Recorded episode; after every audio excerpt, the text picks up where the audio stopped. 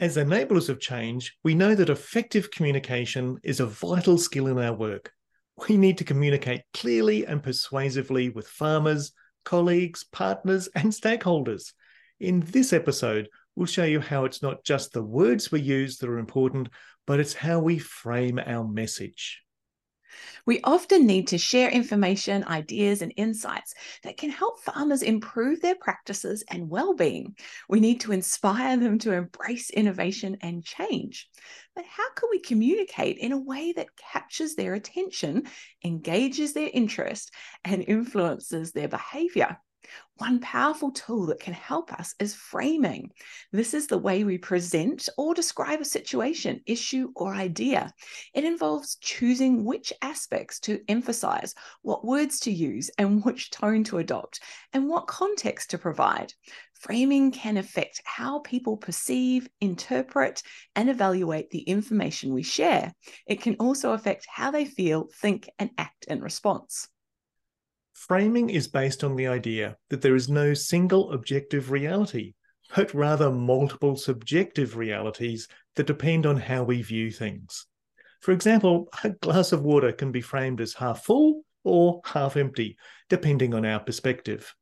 A new practice can be framed as an opportunity or a threat, depending on our mindset. Framing is not about lying or manipulating people, it's about highlighting the aspects that are most relevant, meaningful, and beneficial for our audience. It's about aligning our message with their values, goals, and emotions. It's about helping them see things from a different angle or in a new light. There's been a bit of work done in this space in agriculture over the years, so we'll highlight some of this to demonstrate how framing can be used. A recent piece of research from Vietnam explored farmers' response to climate messages. The researchers used either gain framed or loss framed messages that were concrete or abstract. We've put the reference under the blog post so you can read all the details. It basically showed that farmers responded to messages that highlighted concrete gains compared to abstract losses. However, before we get too carried away, we need to realize that not every researcher has found a clear cut response to message framing. In work carried out in the US with cropping farmers, researchers had messages that had different ways of framing a gain, such as more profit or getting a payment for using a particular practice. They found that profit framed messages about conservation tillage weren't very effective. In fact, they were most effective at ensuring ensuring that those farmers who had already decided not to adopt were even less interested in conservation tillage after being exposed to the profit framed messages. the researchers explained that in this case, prior beliefs had more of an impact on behavior than any small amount of profit. Oh, that's really interesting, Denise. Uh, we think these results are useful, though, because it highlights that using framing effectively requires us to know our audience well. We need to understand their values, goals, emotions, beliefs, and preferences. We should also test and refine our message based on their feedback and reactions.